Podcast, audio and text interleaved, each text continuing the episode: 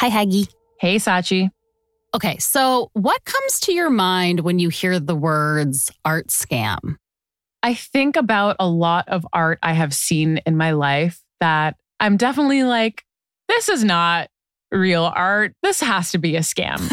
and I think about forgery, you know, people who are really, really good at forging art and fooling people for decades. Yeah. This week, the scam I'm going to tell you about actually has nothing to do with forgery.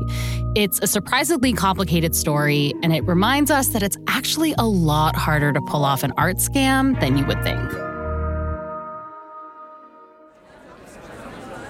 It's May 2019, and Christie's auction house in Manhattan is packed for a big time auction. The crowd is buzzing. This auction features work from Pablo Picasso, Andy Warhol, Jean Michel Basquiat, my personal favorite, and Keith Haring. Giant screens display the art while a fast talking auctioneer works the room from his podium. 32 year old Inigo Philbrick is in the crowd, watching carefully. He's an art dealer with short strawberry curls and a charming smile. And Sarah, he actually kind of looks like Ryan Phillippe. Yeah, I'm looking at him and he definitely has like a look. He's very distinct looking. Yeah. Well, tonight, Inigo's here to sell a photorealistic painting of Pablo Picasso. It's one done by the Italian artist Rudolf Stingel. Sarah, take a look and tell me what you think. Wow. I mean, I would never think this is a painting. I would just think it's a photograph. I mean, I guess I've only ever seen like one photo of Picasso where he's like bald. and in this one, you know, he has hair and he's wearing like uh, a, a double breasted suit and has a cigar in his hand. It's intimate. It's a great portrait. But for Inigo, this painting is everything. He bought it for nearly $7 million, and he needs to sell it for a lot more so that he can pay back all of his investors. It's more than just his reputation on the line, it's his bank account and his entire business model. Inigo waits, seemingly tense, as the auction begins. A Roy Lichtenstein goes for 31 million. One of Warhol's silk screens of Elvis sells for 53 million. And a stainless steel rabbit by Jeff Koons goes for a record-breaking 91 million dollars. And then the auctioneer announces the next item up for auction. It's Inigo's. Law number 33 is the Stingel of Picasso, 2012. We start the bidding at 4 million, 4,200,000 for the single. Inigo is sweating bullets. He needs to make money on this sale, and he looks around, waiting for a sea of paddles to rise. But this time, only a few do. All in all, the bidding for the Stingel lasts less than a minute. And then the gavel drops. Yours at 5-5, 936. Well done. If you didn't catch that, Sarah, that's $5.5 million. Add in the extra fees and taxes, and the final price is 6.5 million. I know that sounds like a lot of money for a painting, but it's not enough for Inigo because he needed it to sell for about twice as much in order to pay back his investors. Inigo is in the red. And if he doesn't figure out how to recoup the money, his investors are going to start asking a lot of questions. And the answers will unravel his ruse. He's been defrauding the art world this entire time.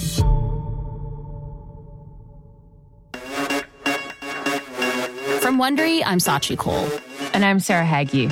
And this is Scamfluencers. Come and give me your attention. I won't ever learn my lesson. Turn my speakers to 11. I feel like a legend. Sarah, this is the kind of story that I love. It's all about a niche industry that's super exclusive, really catty, and brimming with uptight snobs trying to show off. There's a lot of grifters in the art world, but I think Inigo takes the cake. He's a jet setting art dealer with a habit of making promises he cannot keep. And when he crosses the wrong people, he'll lose everything. This is the fine art fugitive. Legend. Let's go back to 2013 when Inigo's career really starts to take off. He's just 24 years old and he's about to open his own gallery, named after himself, of course. It's in the heart of one of London's most upscale neighborhoods. And inside, the white gallery walls are covered in modern art. I can just picture the opening reception a tasteful cheese selection, healthy pours of red wine. It's the kind of parties you go to every weekend, right, Sarah? The kind of parties that do not exist in my world. Yeah, correct. I am also not invited to those events, but I do think they exist. But the room is packed with some of the wealthiest, most well connected art aficionados. Because Inigo isn't just any young gallerist, he's the protege of Jay Jopling, a mega art dealer and icon in the UK art scene. Jay is in his 50s, and as art dealers go, he's practically a celebrity. And now he's backing Inigo's new gallery, instantly making him someone to watch. Now, I don't know exactly what the opening was like, but I imagine that Inigo is there with his stylish Argentinian girlfriend, Francisca Mancini. She's also an art dealer, and together they get to networking. Inigo is confident. He's got the pedigree to thrive in this world. He recently graduated from the prestigious Goldsmiths, University of London, with a curatorial studies degree. And after graduating, Inigo rose up the ranks at White Cube, which is Jay's renowned London gallery. Inigo admires Jay's influence and success, and he might even look up to Jay as a kind of father figure. Inigo's actual dad is Harry Philbrick, a former director of the Aldrich Contemporary Art Museum in Ridgefield, Connecticut, where Inigo grew up. His mother, Jane, is an artist and a writer. His parents got divorced when Inigo was a teenager, and after that, Inigo and his father stopped talking. His mother and sibling later claimed that Inigo felt a responsibility to take care of them financially. He even paid his younger siblings' way through college. This is a prime scammer, you know, someone who is knowledgeable enough about an industry Yeah. and is like, you know what? Forget the steps. Let me just go straight to the top somehow. Yeah, young, connected, and motivated, I would say. Well, Inigo mingles, talking about his favorite artists, stars like Rudolf Stingel, Christopher Wool, and Mike Kelley.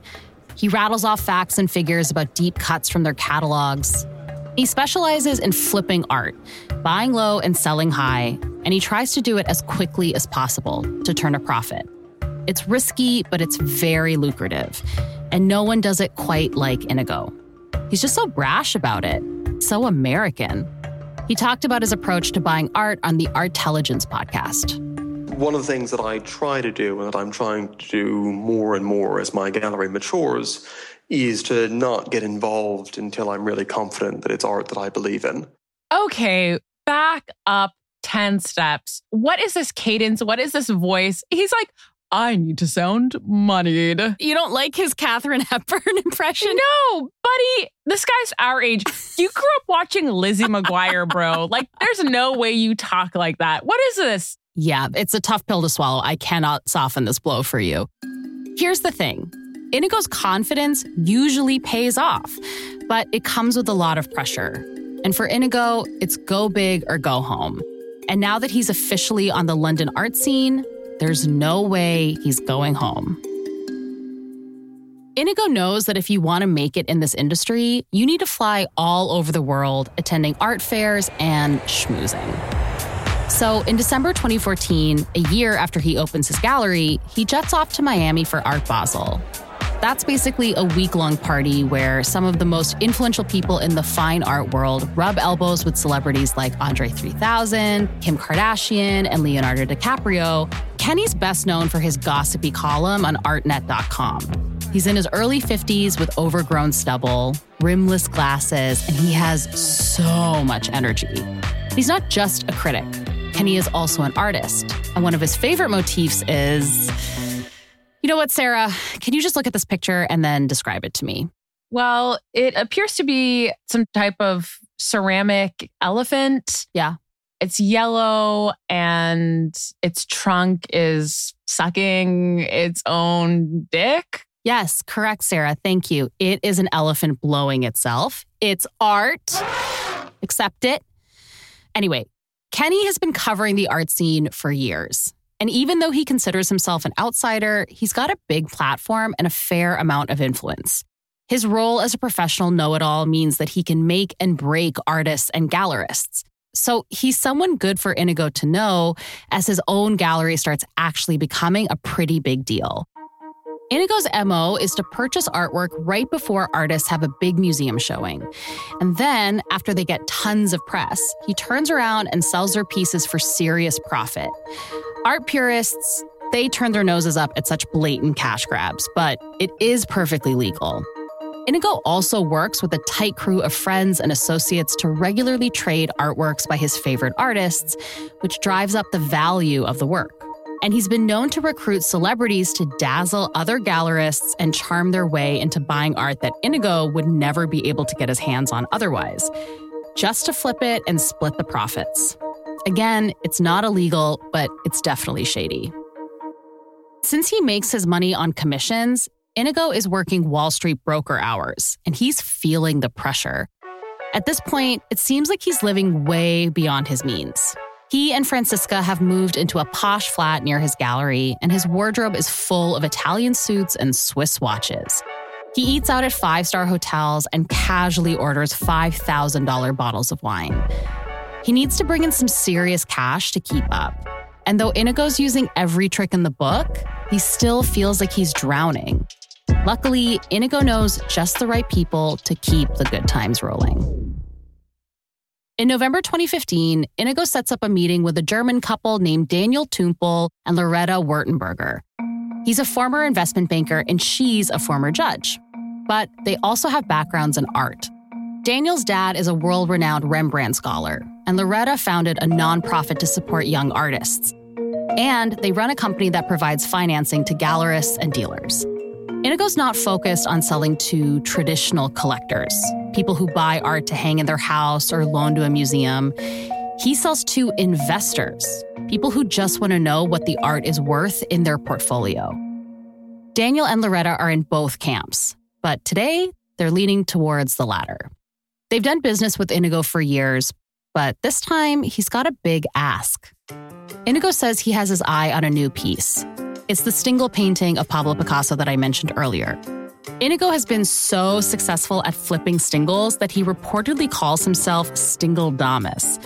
As he later tells the Artelligence podcast, It's fairly rare for paintings to transact without my having some sort of tangential involvement, just because I'm also someone who gets called for advice a lot by both other dealers and collectors. I've never heard somebody with a punchable voice. I know it's really something, you know, like everything he says sounds like he's insulting me. well, Inigo tells Daniel and Loretta that this particular Stingel is worth $7.1 million and that its value is only going up. He gives them this pitch What if they buy a stake in the painting? Basically, they're all going in on the painting together. Daniel and Loretta will pay less than half upfront while still holding a 50% stake. Plus, Inigo will let them own the painting outright until he sells it, which he promises to do within 18 months. At that point, they all split the profits down the middle. Daniel and Loretta think this deal is too good to pass up. So they say they're in for $2.5 million. You know, I am a rube. I don't know much about art or things that cost millions of dollars. That being said, why would you do all that for these people? It just it sounds too good to be true for them. Like what does he have to gain from that then? Well, Sarah, there is a reason that Inigo pitched them such a good deal. First of all, he lied about the value of the painting. He inflated it by more than $400,000. And secondly, Inigo turns right around and pitches another one of his clients, Alexander Pesko, on almost the exact same deal. Now, Alexander is a Serbian investor based in London. He goes by Sasha, and he's got deep set eyes, a square jaw, and dark wavy hair. And he's also got a soft spot for art, or more specifically, making money off of art. So when Inigo pitches the Stingel painting to Sasha, he asks him to invest $3.4 million. That's nearly a million more than Daniel and Loretta paid. They also think Inigo owns half. So that puts us at 150% ownership. I'm not great at math, but I'm like pretty sure that that's not right. And Inigo is doing this with other paintings. It's just a straight up Ponzi scheme.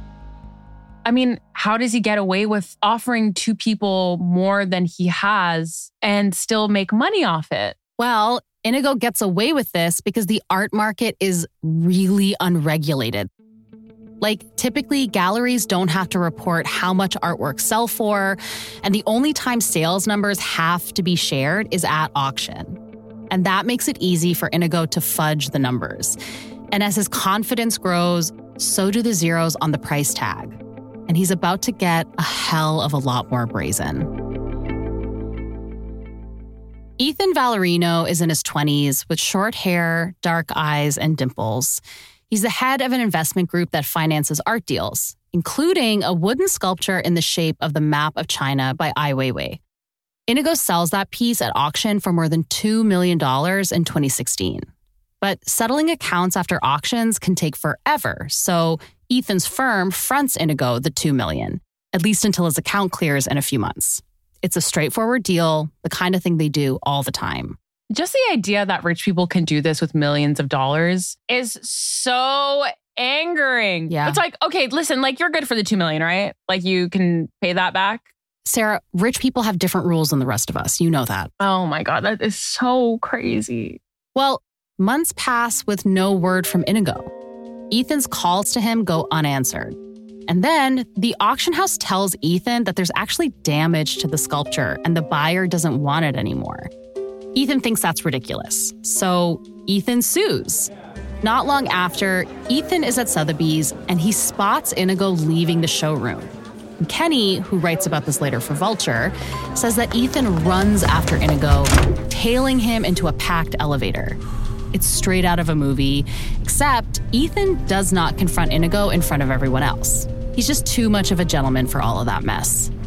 But I do like to imagine them waiting in awkward silence for what feels like an eternity until the doors open and Inigo books it out of the elevator and out of the building. He runs straight into the busy road, dodging oncoming traffic. He nearly gets ping ponged between taxis, like in Joe Black, you know?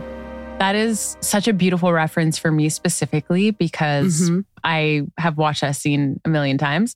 Also, this guy knows who you are. You're going to see him. You run in the same circles. Well, Sarah, it's not really clear how he manages this, but Inigo never pays Ethan back. Oh my God. No, it's $2 million. I know, and it's gone. Ugh. Inigo has won, at least for now. But he's playing a really dangerous game with millions on the line. And the next time someone confronts him, he might not make it out unscathed.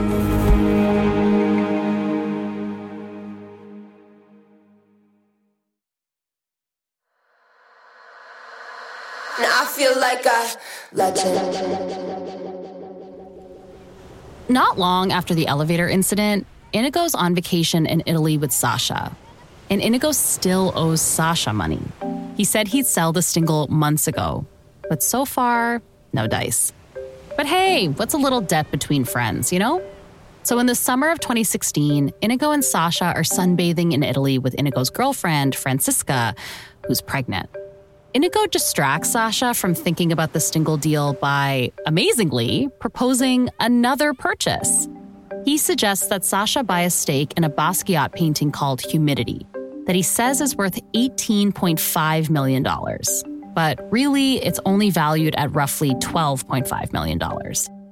Once again, Inigo plans on splitting the costs and the profits, except he needs help paying for his share of the painting.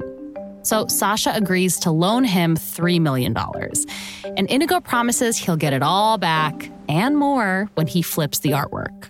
And Sasha's like, yeah, sure, why not? Sasha, my guy, you played yourself here. He really did. A few days later, Inigo purchases the Basquiat for 12.5 million, but he sends Sasha a fake bill of sale for 18 million, and then he pockets the difference. And after that, Inigo sells another stake in the Basquiat to an art finance company. So now he has at least two investors on the line for more than 100% of the shares. And neither of them have any idea about the other one. That is so crazy. Yeah. He's turning into an art world Madoff, and he's getting bolder by the day. At some point in 2017, when his mentor Jay starts pestering him about payment for the sale of two works he sold years earlier, Inigo pulls a classic scammer move. He tells Jay that he sold the paintings to, quote, Argentine financier Martin Herrero, except there is no Martin Herrero. So, for a full year, Inigo uses a fake email address to communicate with Jay as Martin, giving him tons of excuses as to why the money just isn't coming. And we don't know exactly how much money is going in and out of his gallery and his pockets at this point, but it's a lot, likely more than $100 million, according to some estimates. And some of that profit is going back to his investors. It's just enough to keep them in his web. But when the market starts to cool off, he needs to drum up more business and fast. It's April 2017, and Kenny Schachter boards a chartered private jet with Inigo. They're probably off to another art fair or auction in Paris or Milan or Hong Kong. Kenny is always down to jet off to glamorous locations with Inigo. By this point, Kenny has written some very, very flattering things about him. The relationship is mutually beneficial. Inigo feeds Kenny industry gossip gets him into exclusive events, and even helps him make some money off flipping paintings. So it's probably easy for Kenny to look the other way when Inigo does some questionable things. But lately, Kenny's noticed that Inigo's getting hmm, a little out of control. It seemed to start earlier this year after Francisca gave birth to their daughter. Not long after that, Inigo left her for Victoria Baker Harber, a socialite who starred on a TV show called Made in Chelsea, which is kind of like a British version of The Hills. That is truly something else. I know. Judging from Kenny's later writings, he doesn't seem like Victoria's biggest fan. But she's rich and famous, and she's all about the glitz and glamour that Inigo loves. She's also quite the character on Made in Chelsea. Stop being a bitch. Fucking open your fucking fat fucking mouth, you fucking fat turkey. Yeah, they seem like a match made in heaven. Yeah. But for now, Inigo is living a seemingly charmed life, invited to exclusive parties all over the world, wearing the finest clothes and drinking the most expensive wines. Even though he's a new dad with a complicated love life and a tremendous amount of debt. As the private jet takes off, I imagine Inigo pulling out a baggie of MDMA and offering Kenny some. Kenny later writes that Inigo seemed to always have it on hand. And at this point, it fits into his lifestyle.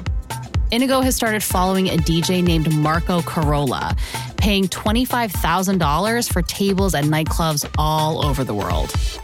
Excuse me? Why? For what? To me, this shows that for Inigo, obviously it has nothing to do with art, but it has everything to do with being accepted by people he thinks are cool. And sadly, that includes a DJ. But, Sarah, here's the thing. Despite his reputation as the gossip hound of the art world, Kenny keeps Inigo's behavior under wraps. In 2018, when Inigo opens a gallery in Miami, Kenny gives the new space a rave review in Art News. And hilariously, Kenny writes that Inigo has, quote, kept a low profile, but he also says that Inigo's, quote, as cold blooded as the best that ever was. This is insane. Like, we're talking about art here, you know? Well, Kenny's not the only one starting to see the cracks in his friend's facade. The strain is starting to get to Inigo, and he won't be able to keep up the charade forever. On a quiet December morning in 2018, Inigo wakes up, probably with a raging hangover after another night of partying. It's Art Basel time again, and now that he has a gallery in Miami, it's like the whole art world came to party in his backyard. Inigo welcomes the distraction from his growing financial pressures. He's oversold way too many pieces of artwork and hasn't made nearly enough money back. All these paintings we've talked about so far, we're just scratching the surface of all the wheeling and dealing he's been doing. And he's faking sales and consignment contracts to cover his tracks. Sarah, he's nearly $20 million in the red and in total denial. This is so remarkable because this is all his fault. Yeah. It's not like he got caught in a bad situation like some people do. Like he made this happen. And for what? To hang out with a DJ? Well, all of this is clearly getting to him. Inigo jumps in the shower and he tries to wash away the dread. He's Inigo Philbrick. He can handle anything. He'll sell more paintings and everything will work out. So he starts saying his name over and over, pumping himself up. He's quiet at first, but then he gets louder until eventually he's shouting at full volume Inigo, Inigo, Inigo. Imagine being like, I'm Inigo Philbrick. That's a totally normal and respectable name, and I'm going to chant it. Well, this isn't a one time thing either. According to Kenny, Inigo takes to shouting his own name every single morning in the shower. So the pressure might be getting to him, just a little. And for the first time, Inigo is about to face some serious consequences. As the months go by, Inigo becomes more and more desperate while juggling all of his schemes. He's the most worried about Daniel Tumpel, the German investor who has been on his ass for months about selling the Stingel painting. Inigo is setting up the Christie's auction for the piece, tap dancing around the fact that both Daniel and Sasha have each paid millions for the exact same painting, and they both think they own it. They have no idea about each other, which is bad enough. But, Sarah, there's a third party we haven't even mentioned who also believes they own the whole thing. Guzzini Partners, an art investment company, thinks they purchased the Stingel from Inigo as well. It's like Inigo is dating three different women and he's just hoping that none of them find out about the others. It's so insane. There's one piece of art. There are all these people who own it who gave him money for this overvalued piece of art. Yeah, I know. Inigo calms Daniel's nerves about the auction by sending him what appears to be a $9 million guarantee from Christie's. That means that if the Stingel sells for anything less at auction, Christie's will cover the remaining balance. But Inigo is hoping the painting sells for close to $14 million. So that amount would mean that the guarantee wouldn't even need to come up. But then, at the Christie's auction in May of 2019, the Stingel only sells for $5.5 million. And this is the scene where Inigo sweats through his very expensive suit. Now he has to fly into crisis management mode. How would he be able to manage this crisis? Like it's it's over. That's how much money he got for the painting. Yeah, well, it gets worse. After the auction, he strings Daniel along, assuring him that the guarantee from Christie's will kick in. But by September, Daniel's patience has run out. He contacts the auction house directly and he finds out the truth that the guarantee was faked. And even worse, Daniel discovers that he doesn't even own the painting. According to Christie's records, Guzzini owns the painting. I guess at this point, I'm wondering what Inigo thinks will happen, like how he would be able to get out of this in any case, because he knows the guarantee is fake.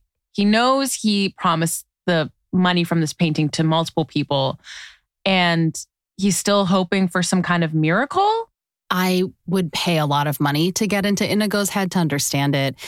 But in the meantime, Daniel and Loretta are livid. They file a lawsuit and they ask Inigo to cough up seven other pieces of artwork that he's holding for them. But Inigo's already sold some of them to other buyers, or he used the works as collateral to get big fat loans without letting Daniel and Loretta know. Desperate to buy himself time, Inigo takes a picture of himself in front of a blank wall at his Miami studio, holding the day's newspaper like a hostage. And then he photoshops in one of the paintings that he told Daniel and Loretta that he was holding onto for them. There's desperate, and then there's photoshopping paintings into your selfies. That is how bleak things are right now. Inigo is so arrogant. He probably did the worst Photoshop job and was like, they'll believe it. Everyone's dumb but me. Yeah.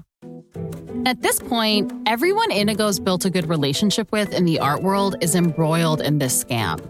The walls are closing in and he's running out of options, except for one going rogue. In October 2019, about five months after the auction, Inigo cuts off contact with everyone. He shuts down his galleries in Miami and London, clearing all the art off the walls in the middle of the night. And then he disappears, and nobody knows where he's gone.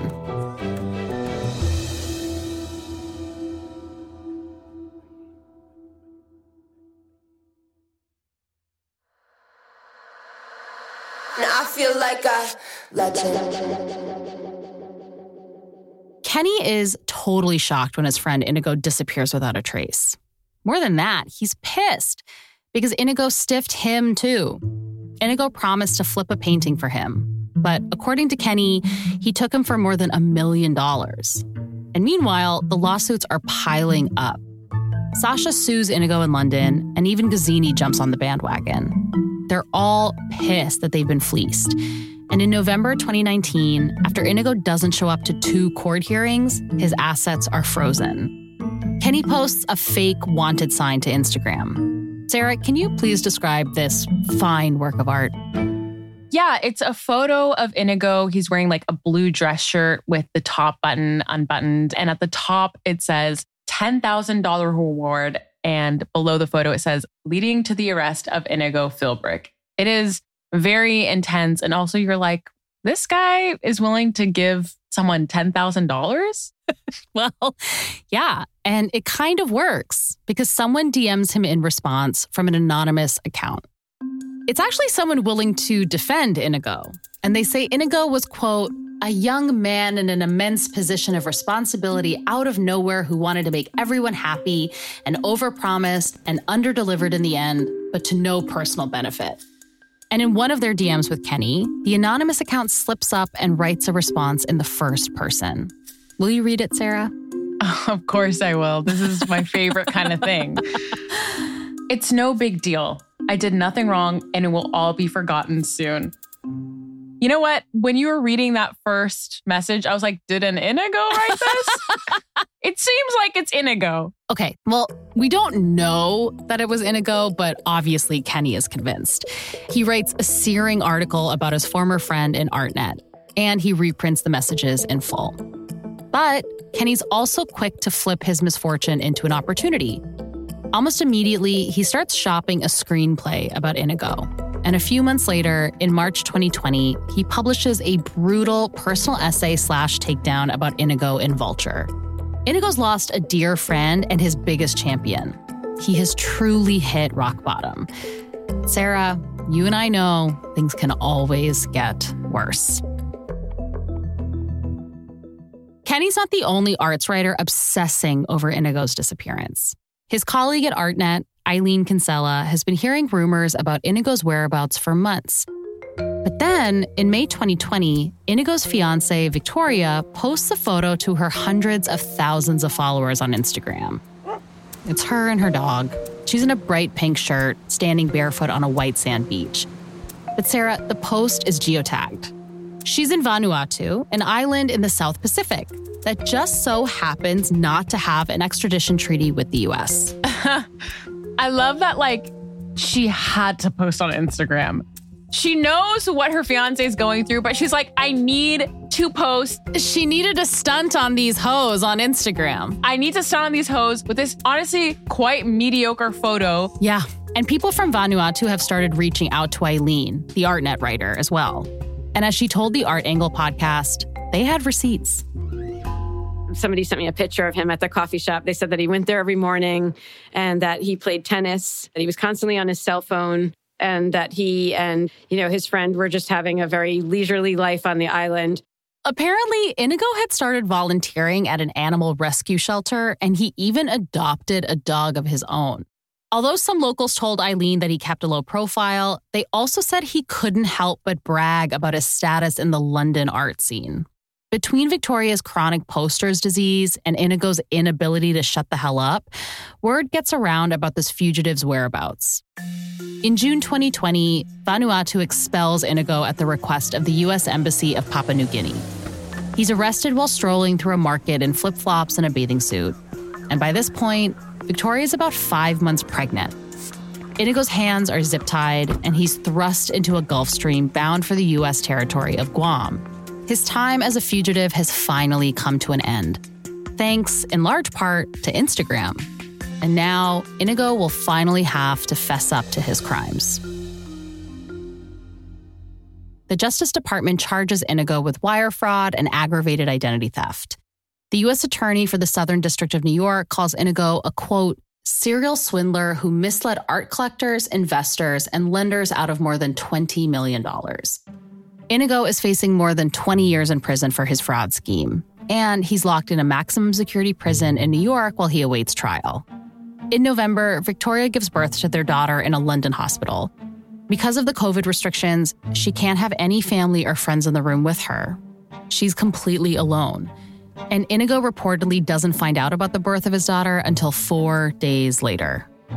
And Inigo doesn't end up going to trial because in November 2021, after nearly a year and a half in prison, he pleads guilty.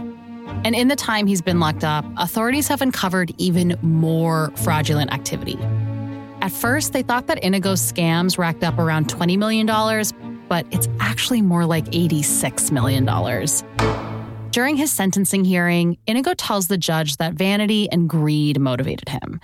Sarah, do you want to read a bit of a statement? Yeah, he says, the vanity of youth, of early successes, and the need to be seen as able blinkered my judgment, perverted my abilities, and spoiled my accomplishments. The only goal I have is to make the people who believed in me whole, to restore them to where they were before they met me. Okay, buddy, you can't do that though. Like, do you have all that money to give back to them? No, you swindled them and you're never going to make that right. Yeah, it's all a little too late. But the judge does take Inigo's remorse into account. Victoria and a handful of his friends and family write letters to the court pleading for leniency. Even his dad writes one, saying that after years of estrangement, Inigo has reached out to reconnect. But the letters don't do much to sway the judge. He gives Inigo seven years in prison. It's one of the most severe punishments the art world has ever seen. As for the rest of his victims, they're still untangling the web of transactions Inigo left behind. It could take years to figure out who actually owns much of the art that Inigo was involved with. Daniel wrote in a letter to the judge in Inigo's case that this fraud led to the quote, most horrendous and difficult years of his and Loretta's lives. And Kenny is still mad that he got swindled by Inigo. But on the Art Talk podcast, he also blames an overheated market. I think that Inigo is endemic of, in our world, that's gone money crazy, where these lenders loaned money to him without doing their due diligence and they just chucked money at him and he went off the rails for his own sad reasons. He's also still talking about writing that screenplay, and he's pivoted really hard into NFTs. At Inigo's sentencing, the judge is clear that Inigo's seven year prison term is meant to send a signal to others in the art world. Kenny's colleague Eileen says that investors looking to make a quick buck on art might think twice now. So, high flying art flippers all over the world can learn from Inigo. Play it straight or face the consequences. Or just be more careful and cover your tracks. Well, Sarah, where should we begin with this bougie burglar? I think this is such a wild story, especially because, like, I feel like a lot of Ponzi scheme type scams never really feature anything tangible that you can, like, really hold in your hands. Yeah. But these are like actual physical pieces of art where people could have double checked the valuation of the art. It just kind of shows how someone who's co signed and legitimized by the right people can kind of do whatever they want. Yeah.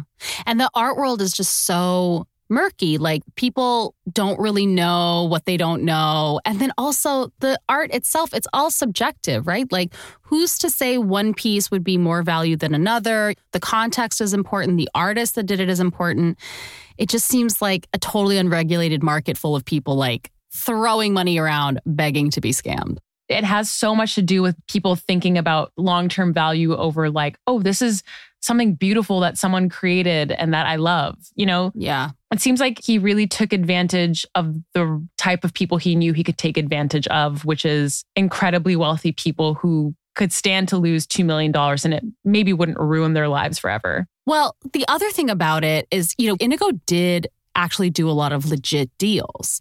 And so he was good at this. He just like could not get out of his own way. He wanted more. It's just like another one of those stories about these guys who push their luck. And if they just did things legitimately, everything would have worked out and they probably wouldn't even had to have worked as hard to keep the scam going. Yeah, but I guess at the end of the day, like it wasn't even about being a big shot in the art world. It was about hanging out with the right people and getting to date like a reality star that most of the world hasn't even heard about and to hang out with a DJ. Like you did all this for that you know, he was addicted to the lifestyle. And I don't think he's going to go back into the real world and be like, okay, well, time to get a nine to five. Yeah.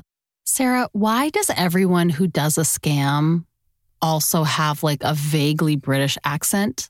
I think it's like, you know, it's a part of the whole lie of like dissociating yourself from the reality of your world of like having a fake accent or having a fake job or declaring yourself to be this thing. It's like this way to compartmentalize like who you really are versus like what this weird world you created was. Cause there's no way this guy has that accent. That blew my mind. Dude, you're from Connecticut. Well, what would your scammer accent be? Like, which one would you pick? Wow, that's a really good question. I think I would go like full Southern. We would get you some suspenders. I do say, Sassy. Honestly, Hagi, if you showed up, a black woman in a hijab, and you started talking like foghorn leghorn, I would give you whatever you asked for. I know, right? Because I'd be like, there's no way. She knows something that I don't know. She can have all my money. I would do it. I think my lesson here is if you're a scammer, and again, we've seen this many a times, pick a good accent. Pick an accent that confuses people just enough to give you a couple million. But makes you seem like established enough and mysterious enough that people are like, yeah, I trust this person. Well, it's time to brush up on your foghorn leghorn. I'm going to watch a lot of Looney Tunes.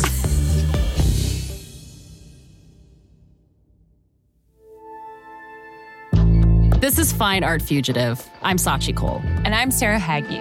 If you have a tip for us on a story that you think we should cover, please email us at scamfluencers at wondery.com. We use many sources in our research. A few that were particularly helpful were The Talented Mr. Philbrick by Jacob Bernstein in the New York Times, In Search of Inigo Philbrick, The Disappearing Art Dealer by Oliver Franklin Wallace in GQ, and The Art World's Mini Madoff and Me by Kenny Schachter in Vulture. Alex Burns wrote this episode. Additional writing by us, Scaachi Koul and Sarah Hagi. Our senior producer is Jen Swan. Our producer is John Reed. Our associate producers are Charlotte Miller and Lexi Peary. Sarah Enni is our producer and our story editor. Allison Weintraub is our story editor, and our senior story editor is Rachel B. Doyle. Sound design is by James Morgan. Fact checking by Gabrielle Drolet. Additional audio assistance provided by Adrian Tapia. Our music supervisor is Scott Velasquez for Frisson Sync. Our executive producers are Janine Cornello, Stephanie Jens, and Marshall Lewy for Wondery.